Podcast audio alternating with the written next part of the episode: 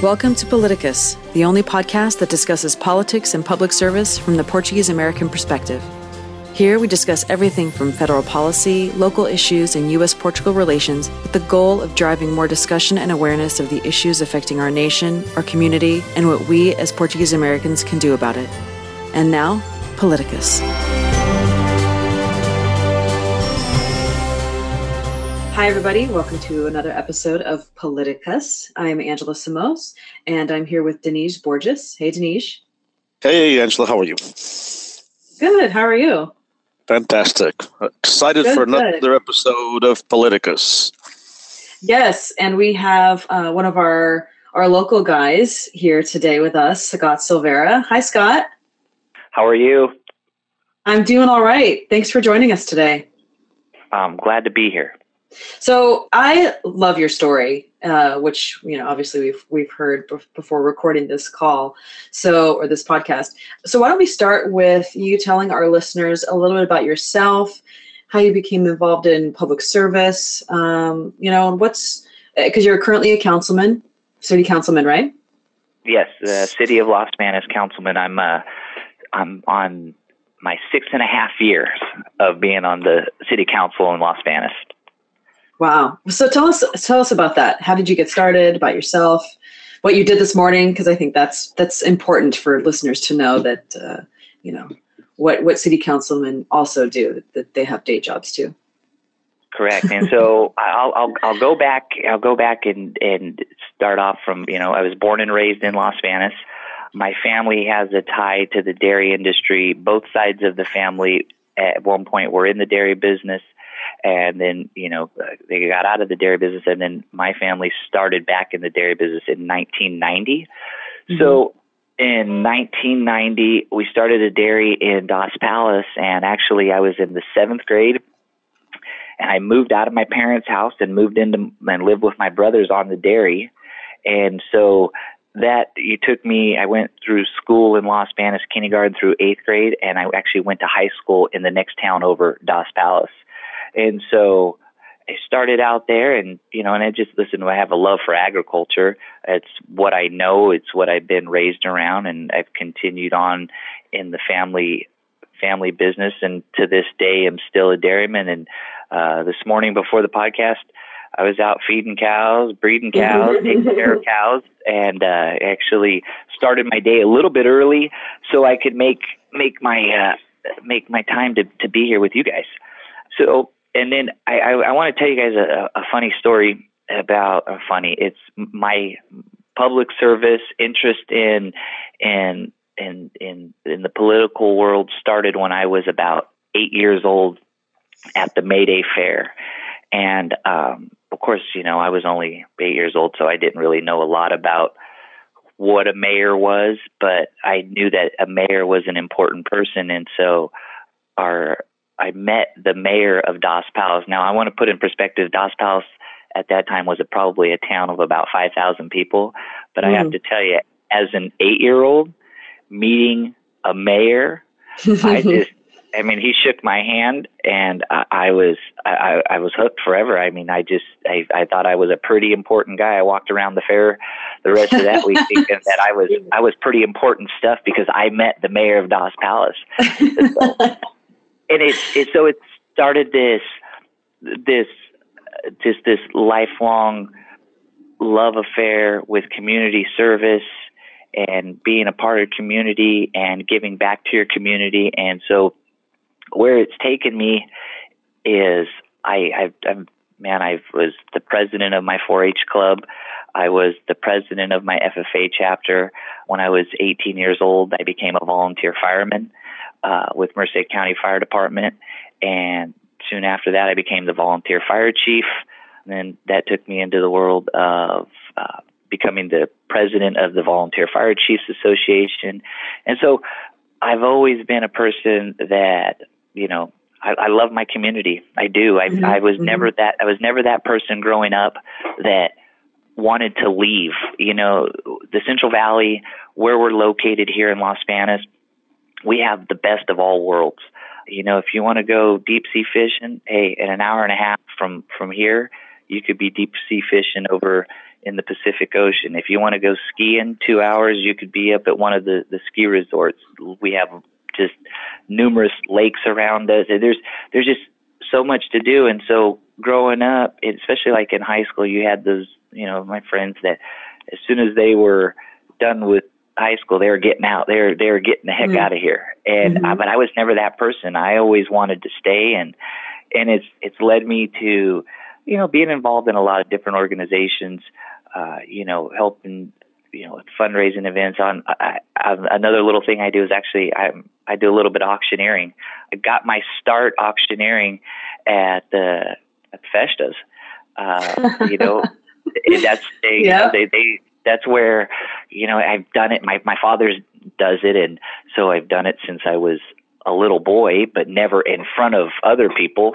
Mm-hmm. and they needed an extra hand at the festa and man i'm going to tell you what it's it's uh it's a pretty good way to start is is when you're in front of a bunch of people that that already you know and and like you and so it takes the nerves away. And so because of that I start doing I, you know I do the auction for the DES in Los Banos the DES celebration in Dos Palos and then also the OLF celebration here in Los Banos and it's it's it's gotten to take me to some pretty cool places and to do some pretty cool events and help out with some pretty cool causes.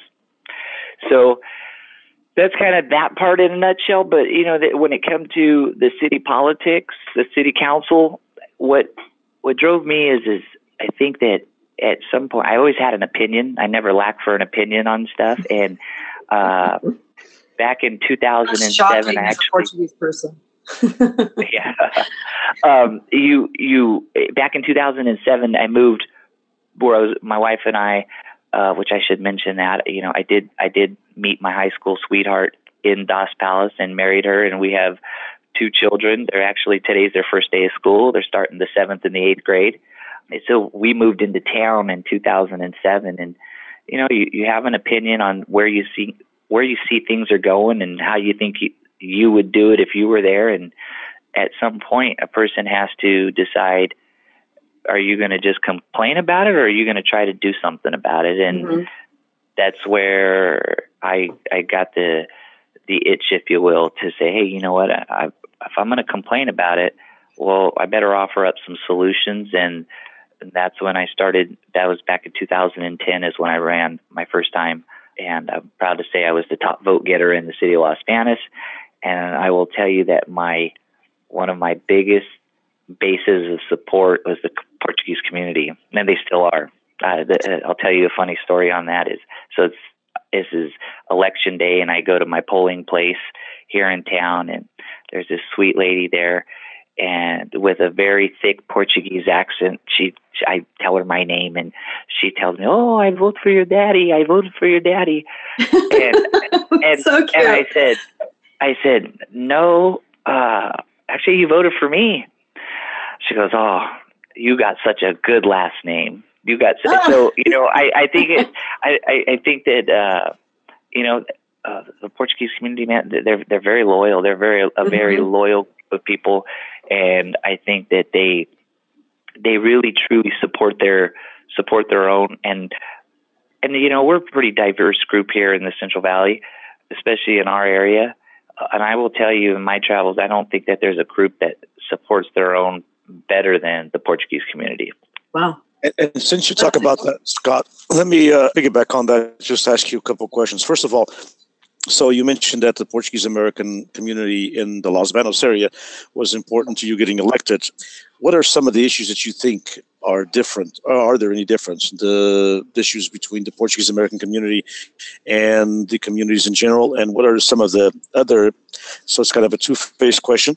Uh, second part would be what are some of the issues that are different in rural California compared to either the Bay Area or Southern California? This is a, obviously a national podcast, and we have listeners all over. And so uh, sometimes to most people outside of California, California is Hollywood and a bunch of beaches, but there's right. Bit more diversity than that. So if you could uh, touch on those two parts. First of all, what are some issues that you think may be different to the Portuguese American community than they are to other communities? You mentioned a little uh, when we were talking before the podcast about your uh, lack of not knowing Portuguese and, and, and that being something that you would have liked to have changed in your life, and also uh, some of the issues that are different to people in Los Banos, and not just in Los Banos, I would say throughout the San Joaquin Valley from Stockton to Bakersfield, that are uh, somewhat different. Some are the same and some are different in uh, cosmopolitan areas. Well, I, I'll, I'll, let me take the first thing I'll t- what I'll tell you is is I don't necessarily think that you know that it, for for my local area that the issues are any different for for other Portuguese Americans throughout the country. I think that we all face a lot of the the same issues, and and and quite honestly, one of those being is is that I think that with you know technology and society, you have so many different things pulling you so many different ways that that the fear is, is that we lose that sense of community. That, you know, the the going to our festas and and and continuing on with the traditions that you know I've grown up with. I've I've you know I've I've been going to festas since I was un, old enough to understand, and and they're I mean the calendar at least in our family, the calendar around us is is dictated by okay, when's when's the celebration, you know? And so what I think that that all communities are facing is is how do we get that next generation involved? And and I will tell you locally here, I've seen that they've done a good job of as as some of the older folks that were kind of like the, the matriarchs and the patriarchs of, of, of, of the of the Portuguese celebrations locally here, they've they've done a good job in bringing in that you know I'm I'm 39 years old, bringing in that next generation of you know of, of their kids and their grandkids to be able to keep these traditions going, and that's I guess that's what scares me is is that it's getting harder and harder with with everybody being pulled so many different ways for so many different things to keep those keep those traditions going. So I think that's a problem that we don't only face here, but we face everywhere. Mm-hmm. And and you know, one of one of the regrets that I have is is is my great grandparents migrated from from the Azores to the states.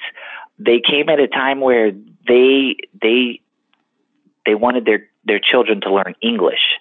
Uh, they thought it was important that they learned English, and and and, I, and they they didn't they at home they only spoke to them in English, and so out of my four grandparents, only two of them spoke Portuguese fluently.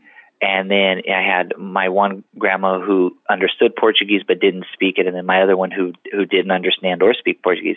And so, I, I regret. I, if I could go back, I would like to change that. I, I wish that you know my grandparents would have passed that on to my parents, and my parents would have passed that on to us, uh, because I think that it's a it's a very valu- it's a very valuable tool when you can when you can understand more than one language and and, and quite honestly I don't care what the languages are I, I guess I'm kind of you know prejudiced to Portuguese because I'm Portuguese American and and so that one's kind of important for me but any language I think it, it's an it's an asset to you and mm-hmm. and I see that this next generation coming up you need to take advantage of all the all the the one ups, if you will, that you could that you could put in, in on your side, having a work ethic, being bilingual. These are all things that are going to set you apart uh, against the, for the competition. That's kind of there. And now, when when we talk about what are some of the issues that we're facing out here in California uh, is where I'm at. You know, in the Central Valley, what we are is we, we're we're about as close to the Bay Area as you can get without being, you know, the coastal range separates us. And so what you have is, is because the cost of living over in the Bay Area is so much higher than it is over here in the Valley, you have a lot of people that are commuting. They're mm-hmm. commuting mm-hmm. over the hill to come to, and and they're they're living here and and and my goodness, these folks are spending four or five hours a day in their car, you know, to go to make a living and I can get into you know why I think that some of those issues, the breakdown of the family unit, it's that you know mom and dad are both having to commute over the hill. They're not mm-hmm. here. Kids are kind of left to their own devices. and then you know they're they're they're seeking and looking for that family connection, and you know, and some of them turn to some of the tougher places, and this is where you end up with your gang problems, and you end up with crime problems, and so something that we're trying to do as a city council is um, I believe that it's already hard enough to do business in the state of California, and so we have to work even harder to try to bring livable wage jobs to to the valley, to where you know are the are the wages going to compete one to one with the wages in the Bay Area? I don't know that we ever get there, but you know if I can if I can just if you guys will indulge me to come up with some mm-hmm. numbers, you know, if, if somebody's driving over the hill and they're making eighty thousand dollars a year, and and they're having to spend five hours a day and fuel and wear and tear on their vehicles to be able to do that, and you know, and in in in Los Banos, or they can they're making you know forty thousand dollars a year. Well, it's obviously still worth it for them to be to drive over the hill and and to do that, you know, mm-hmm. on on the financial side of stuff. But if you can increase that to where maybe we can, the wages come up to sixty thousand dollars a year here. Right. Right. Then then they have to take a hard look. Now, is it worth four or five hours of your life every day driving in a car, wear and tear, fuel, and so it becomes important that because we're we are such a ag based community, but I think that however that's important, and I think that's what what continues to make the city of Los Banos the county of Merced survive is, is agriculture, there has to be a fair mix of both. And you have mm-hmm. to bring industry here so that those folks have the opportunity to live and work in the same place. And until until we can do that, we we experienced uh, some of the worst, and I say this the worst uh, problems with when when the economy crashed housing values in the city of Los Banos dropped mm. by 70%. Yeah, 70%. And, and that's because we were, we're, you know, 65% of the people that live in Los Banos commute outside of Los Banos to go to work. And wow. so you, you, you get labeled as that bedroom community. And mm-hmm. if you continue to do that, you live and die by the housing market. And uh, you know, they say Einstein's definition of insanity, right, is doing the same thing over and over again and expecting a different result. And so for me, it's something that I'm passionate about. I think it's it's it all ties together. You can you can make a, a correlation between if you can if people can live and work in the same place, that it brings up property values, crime goes down. Just there's all these things, and they're all interconnected. So they're important to me. They're and they're important. And it's not just Los Banos. It's it's the Central Valley. That's what we face for for a lot right. of years. The ag industry has been able to support this valley, and I think as as people have migrated from the cities into the valley, and you know, uh, I think that it's we, that that we hit that tipping point where the ag industry is still a big part of it, mm-hmm. but it can't it can't sustain it. We we need to bring other industry into the valley. So to to what extent do do federal policies affect that for your local community? Because you're absolutely right. I, you know, I think a lot of the reason people don't even leave the Bay Area. So, you know, so we live in the Bay Area. And, you know, my husband and I talk a lot about, well, if we moved somewhere else in California where there's a, you know, lower cost of living, but then we won't make the salary you know what i mean? So then we're stuck with commuting and right now neither one of us have a commute. And so i think that's a it's a very real problem for a lot of people uh, in california not just the bay area not the central valley but even if you went down to la right? I think you'd find the same same challenges there. You know and then you talk about ag business and and how do you bring wages up in a town like uh, you know, a city like los banos um, so i'm curious as to how when when the federal government starts to to make policy and make laws and change things. How does that affect the local community? Well, I have this saying that I tell people is uh, the federal government prints money, the state government kind of plays the shell game with money. They take money from here and put it over there. And then at the local level, you're stuck implementing all their policies with you know they're unfunded mandates they are they, they you're stuck implementing a policy with no real resources to address them and i and and so federal policy I think that it's it's incumbent upon us is you know we make uh, once a year we go back to Washington D.C. and they call it the One Voice trip, and it's it's a it's it's basically local valley elected officials head back to D.C. and you go and you, and you, and you meet with the, the uh, Department of Ag. You go, you meet, you, you meet, you go to all these transportation department, and you get these meetings, and you go beat your drum, and you and you you try to take advantage because if you think about it, we all pay into it, and mm-hmm. we, you know we pay federal income tax, and and you pay the money in we need to we need to just get our fair share back and and making smart choices on what stuff do we go at you know Merced County is one of the poorest counties in the state of California. Our median income level is well below the national average, state averages. And so you're fighting those things. And so there's programs available out there, but again, it takes time and resources to identify those programs and be able to bring those those dollars back to your local community. And it's trying to get the congressman or the U.S. senator from, you know, Ohio, name name the state, to understand understand the the the, the issues that we face out here, and so it it becomes tough because it, I just feel like in California, especially, the regulations every day every it seems like there's a new regulation and and and when you get to the local level like we are you you can't even keep up with the regulations. You can't even enforce the regulations you have on the books, and they want to just keep adding more and more and more.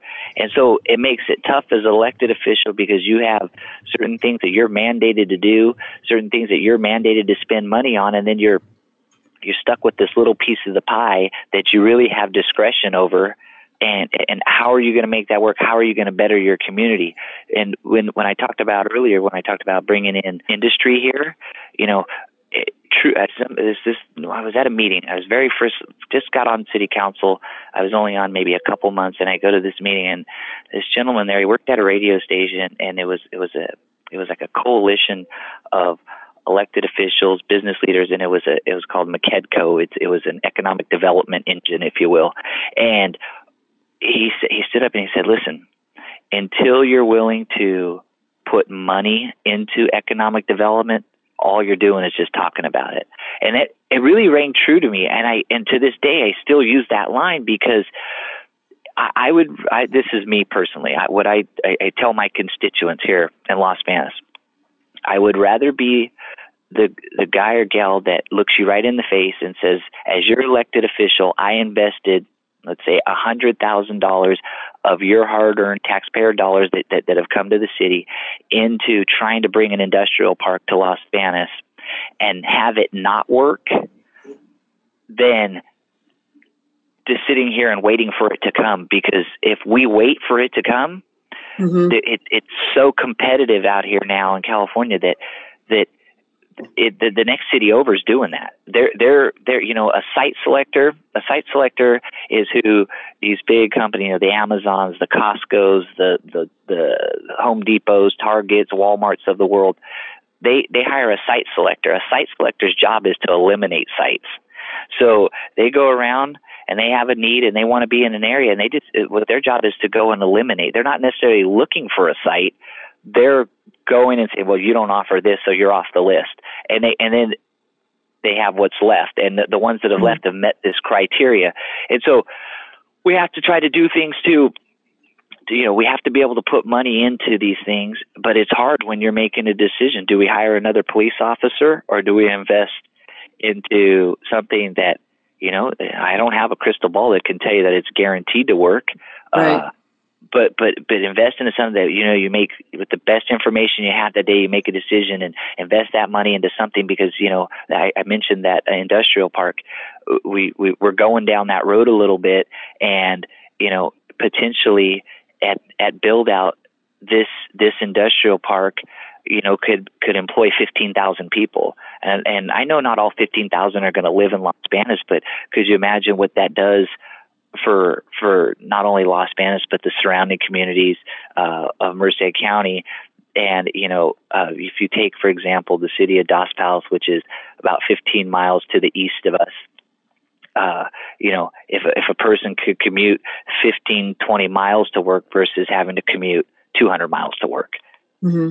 Right. Yeah. Scott, as we come to almost the end of the podcast, I, uh, one, one question I'd like to bring it back is uh, kind of at the same time a call for our listeners, but at the same time, just recently, uh, and you participated in the California Portuguese American Coalition's uh, summit in Sacramento. It's brought a lot of local leaders and state leaders together. Uh, PALCUS is um, doing uh, in the uh, just a few weeks a congressional reception, and PALCUS has done a wonderful job. Um, I've been saying this for years, not just because I'm on the board, uh, in at a national level, and uh, you know, bringing awareness of the Portuguese American community to uh, politicians, whether they be of or public servants, whether they be of Portuguese background or not. We have to make aware. One of our problems, and I may just want to quote this uh, very, very, very quickly before the question uh, when I was going to college, I had a history professor who, uh, him and I became pretty good friends, and uh, he influenced me in a lot of ways. And one of the things he mentioned to me when he found out I was Portuguese, he said, "You guys discovered the world, but you failed to tell anyone about it." Uh, and so I believe uh, that is somewhat what we do sometimes in our Portuguese American communities. We get a little bit too busy with the next festa, and we forget about some of the things that are important to us at the local level, at the statewide level, and at the national level. And I uh, I know that we're all thankful to PALCUS and the other organizations that uh, keep this awareness alive. So my uh, kind of question to you at the end, as we as we come to the conclusion of this podcast, and I thank you uh, for participating, uh, is um, what do you see the how do you see the importance of Portuguese Americans such as yourself getting involved in local politics? You know, it was said you know years ago all politics is local, and so we um, uh, getting involved in city councils, in school boards, and I mentioned school boards because you mentioned that one of your regrets, and that's a regret of many Portuguese Americans. We have 400,000 Portuguese Americans in California, maybe 20,000 don't know how to speak Portuguese. Uh, so there's 380,000 who don't. And so, but their grandparents are not alive any longer to teach them Portuguese, and those grandparents who are alive will not teach it because of our busy lives that you just mentioned that affected things in local politics. So we need to be a little bit more aggressive. We need to have Portuguese in our public schools. Uh, we need to have Portuguese in our public universities. And uh, a lot of these decisions are not made by the federal government, as you mentioned. They're made at the st- state level and they're made at the local level, especially school board districts, as you know.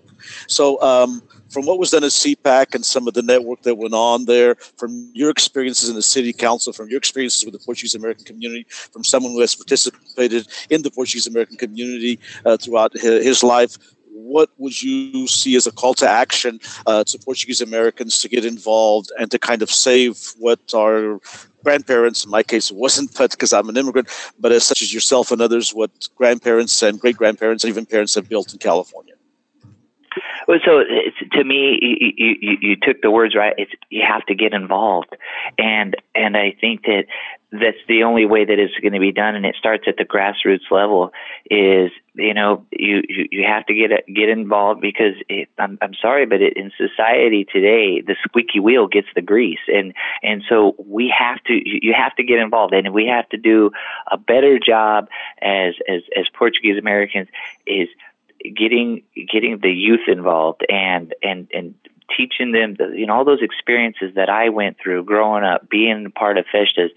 There are things that I would I I'm telling you, like if I go and do my life over again, they're at the top of the list of the things that I'm gonna do again because I feel like it just it helps to build you into the person that you are today and so it's to me it's you got to start and you, you start at the local level because you're you're absolutely right. All politics are local.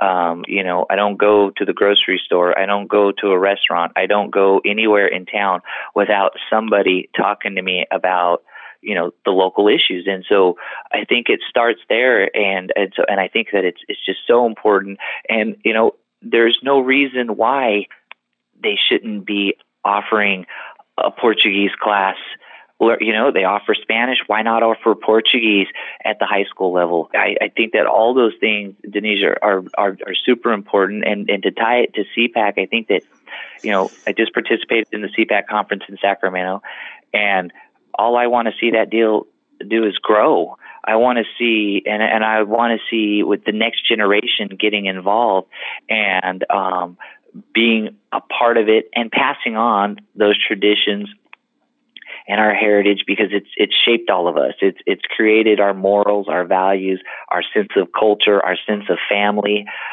And and I'm pretty proud of those things. And and we need to do a better job of sharing them with with the country and the world. You know, I think we, we, we do we do a lot of great things, and we need to continue to share those things because I think when you when you when you just boil it all down, that's some of the those are some of the best things that we have going for us in our country. Is mm-hmm. those those those local those tight knit groups that support each other in the good times and in the bad times, and it's it's it's a matter of getting people involved and when you're competing with so many other interests we have to do a better job of finding how are we going to how are we going to make our groups, our organizations rise to the top. You know, uh, I'm going to sound young here for a second. You know, make it cool to be a part of these things, and I and I think that is something that I strive to do all the time is is how do we you know how do we get involved? And, and I will tell you guys my next step is I made an announcement uh, a couple weeks ago. I'm running for county supervisor. So Merced County Supervisor District 5 which represents the the west side of Merced County. And you know it's I love my community. I I I think that the, the morals and values the the business sense, all those things that I bring to the table, I think it helps benefit Merced County. And, you know, hopefully the, the, the plan is, and, and it's a goal of mine, is that, you know, I'm, I'll be 40 years old next year, but hopefully by the time I'm 50, 55 years old, uh, if not sooner, we'll, we'll have this conversation again. And I won't tell you that Merced County is one of the poorest counties in in uh, the state of California through through some vision, through some leadership, through making some smart investments that we were able to we were able to to you know do I ever think that we're going to be as wealthy as you know uh, the wealthiest counties? Well we, we may not might might not get there but boy it's sure nice to have a goal of trying to achieve it. Well and we hope that in 10 years from now Angela and I I'll be with a cane but I hope Angela and I will be and uh, and by that time I don't want to hear county supervisor we want to hear that you're running for state office. Well, I, you know, I'm, I'm, I'm not going to say no to that, but but I want to I want to focus on the one in front of me now. I know that I'm gonna you know the election's not until next June, and we came out early, and and we think that we represent the right things, and we're getting a lot of early support, and uh, hopefully we can we can make those changes there, and you know that if we're successful there, and as I, I when you as an elected official and, and for the offices I've ran for so far, they're they're, they're four year terms, and really you don't get a report card until uh, the next election. And, and if you so right. choose to run again, and they put you back in, they give you your your report card, and hopefully I'll have good grades on that report card, and and and you know could maybe achieve higher office. Mm-hmm. Well, uh, congratulations on uh, on announcing your candidacy for supervisor. We uh, we certainly support you, and anything we can do to to help raise awareness of your campaign and you know um, generates us support. We we are happy to do that. And you know, one a couple of things I wanted to just highlight throughout the conversation because in your stories and your comments, I think there are some good lessons for us, both as you know citizens as well as maybe some other elected officials. And you know, one of those first ones was that just shaking the hand of the mayor had such an impact on you, and at the time it's probably seemed like a little thing and your parents probably didn't even realize what an impact it had. But i think that's something for for us to keep in mind that you know as parents it is good to expose our kids to whether it be a city council meeting or you know meeting elected officials when we're at the you know christmas parade or the you know fourth of july festival or whatever it is you know expose our kids to that. And it even if it is just a handshake because you never know what kind of impact it will have. And then i think on the flip side for elected officials to, you know to never overlook the little guys literally you know the the, the kids. I know it always makes good photo ops to have pictures with kids but don't just look at it as a photo op because again you never know what kind of impact that you can have on, on someone's life and inspire them to, to get more involved. Um, the other thing, the reason I said, you know, tell us what you did this morning is because just reminding people that if you're on the city council, if you hold other local um, other local positions, you know, chances are you still have another job, right? That this is not your full time thing. It's not until you get to the state and maybe federal level that it really becomes your full time gig. And so, just, you know, for people to be reminded of that and that, you know, if there's anybody that's going to relate to you best, I think, as a working citizen, it's going to be somebody on the city council because they also are working citizens, right? Um, so, you know, wanted to highlight that and just just so many things throughout your story that i think really are relatable. And I hope people listening will take those to heart and really think about getting involved. And that could be volunteering, it could be, you know, becoming a volunteer firefighter, it could be uh, volunteering on a campaign. There's a lot of different ways to get involved. It doesn't mean you go, you know, straight running for state senate, right? Yeah. it doesn't have to be a major thing what I want to just add on to that is, is it, it, it taught me at an early age, and I was I, I was pretty excited that I met the mayor. But as you get a little bit older, you understand, hey, you know what? Every one of these folks puts their pants on one leg at a time, just like you and I. Mm-hmm. We're, we're we're we're all human beings at the you know, and so right. um, you don't you don't need to fall in love with the mystique of oh well that's that's the that's our state senator or that's our congressman. Hey they're all human beings and and, and you know they all have the story and and that could be your story. Uh, and it's it's that's that's what's so great about this country. It doesn't matter. You could be, you know, you could be a dairyman, you could be a garbage collector, you could be a, a lawnmower. It, it it doesn't matter. You you can you, you have to get involved, um, and you have to just you know be passionate about what you believe in. And I tell you, at the local level, it's something that we we lack right now is people wanting to get involved and and mm-hmm. and so what you end up with um, I, this is no knock on any individual but sometimes you end up with people because they have nothing better to do I thought, well, it's pretty simple. I'll get elected to to the city council, and I'm telling you, they don't bring a whole lot to the table, in my opinion. Um, I want I want people that are that are involved, that are actively out there, that that that work because if you're if you're holding down uh, down a full time job and you still want to have you still want to be on the city council, that just tells me you're passionate about it, and and we need more people to be passionate about their local politics uh, because those are the ones that the, the, the local policymakers, your local elected officials, are the ones that are making the decisions that affect your life every day everybody drives up and down streets every day. They get their garbage collected. They they they you know they like to water their all the, those things. Those are made by your local elected officials.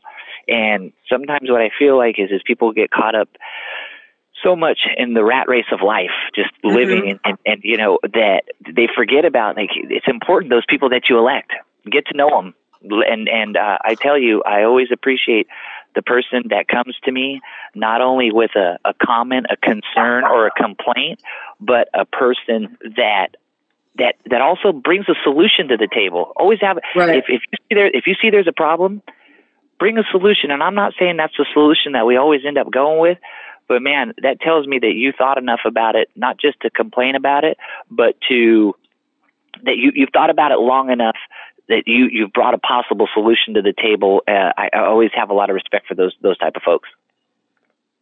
No, I, I think it's a great point, and and that I think that philosophy can be applied to not only politics but to community involvement, to business, to academia. I think it can be applied uh, across the board. So I think it's a really smart philosophy to go by.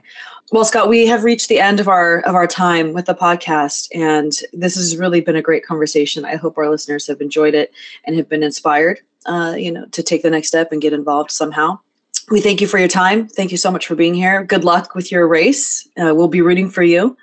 And to our listeners, thank you for joining us. If you haven't hit subscribe yet, please subscribe on iTunes or SoundCloud.